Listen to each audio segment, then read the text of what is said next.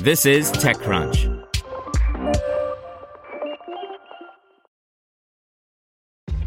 This episode is brought to you by ShipStation.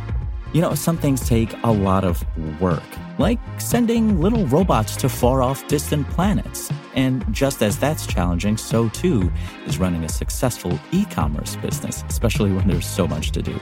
So I want to introduce you all to ShipStation. Now, I love using ShipStation because of its easy to use dashboard, which makes managing orders and printing labels a breeze and super smooth. Oh, and the customer service is just out of this world. It's exactly what you need to help grow your business. Sign up for your free 60-day trial at shipstation.com slash technews. That's shipstation.com slash technews. This podcast is supported by Tools and Weapons, the podcast hosted by Microsoft Vice Chair and President Brad Smith. Each episode features insight you won't find anywhere else from the center of the conversation surrounding emerging technologies like AI.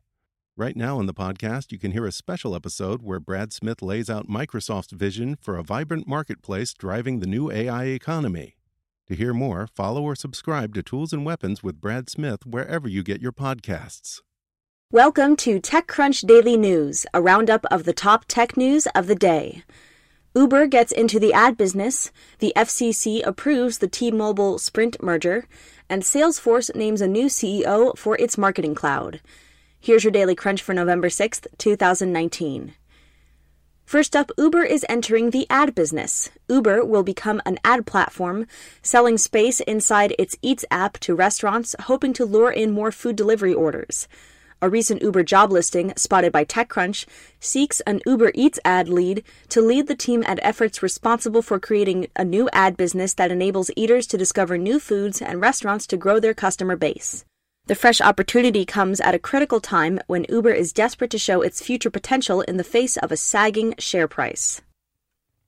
In government news, the FCC has given its stamp of approval to T Mobile and Sprint's proposed merger, saying the deal will enhance competition and hasten 5G deployment.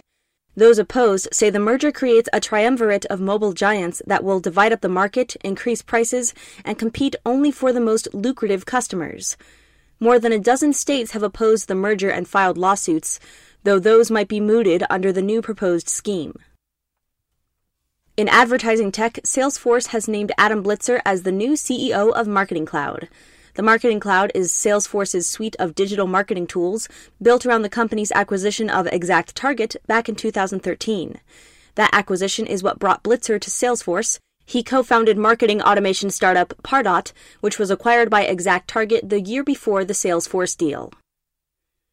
In health news, Apple has teamed up with Veteran Affairs to allow those who've served our country to now access their health records via iPhone. Health records access via Apple's Health app has been available to iPhone users since the beginning of 2018. However, the ability to access that data has been limited to those hospitals and medical systems working with Apple to allow people to access their records. Now that functionality has expanded to any veteran who is an iOS user receiving care through the Veterans Health Administration. Next up, there's a new kind of ad coming to YouTube. Google announced today the launch of shopping ads on YouTube, which lets brands advertise their products and services right in the YouTube home feed and search results. For example, if a user searches for Puma shoes review, a shopping ad may offer a row of suggested products at the top of the page before the video results. The ads may also appear as a carousel between the videos on the homepage. In funding, Coveo, a Canadian company that builds search and personalization services powered by artificial intelligence, used by its enterprise customers by way of cloud based software as a service, has closed a Canadian $227 million round, that's 172 million in US dollars, which CEO Louis Têtu says values the company at well above 1 billion Canadian or US dollars. Coveo's basic selling point is better discoverability and personalization, helping its customers avoid call center interactions, improving sales, and helping companies themselves work faster. And finally, over the past several years, fintech has quietly become the unsung darling of venture. TechCrunch's Armand Tabatabai asks 12 leading fintech VCs to share where they see the most opportunity and how they see the market evolving over the long term. To read this article, an Extra Crunch subscription is required. That's all for today. Check back weekday afternoons for more from TechCrunch or go to TechCrunch.com. Want to learn how you can make smarter decisions with your money? Well, I've got the podcast for you. I'm Sean Pyles, and I host NerdWallet's Smart Money Podcast.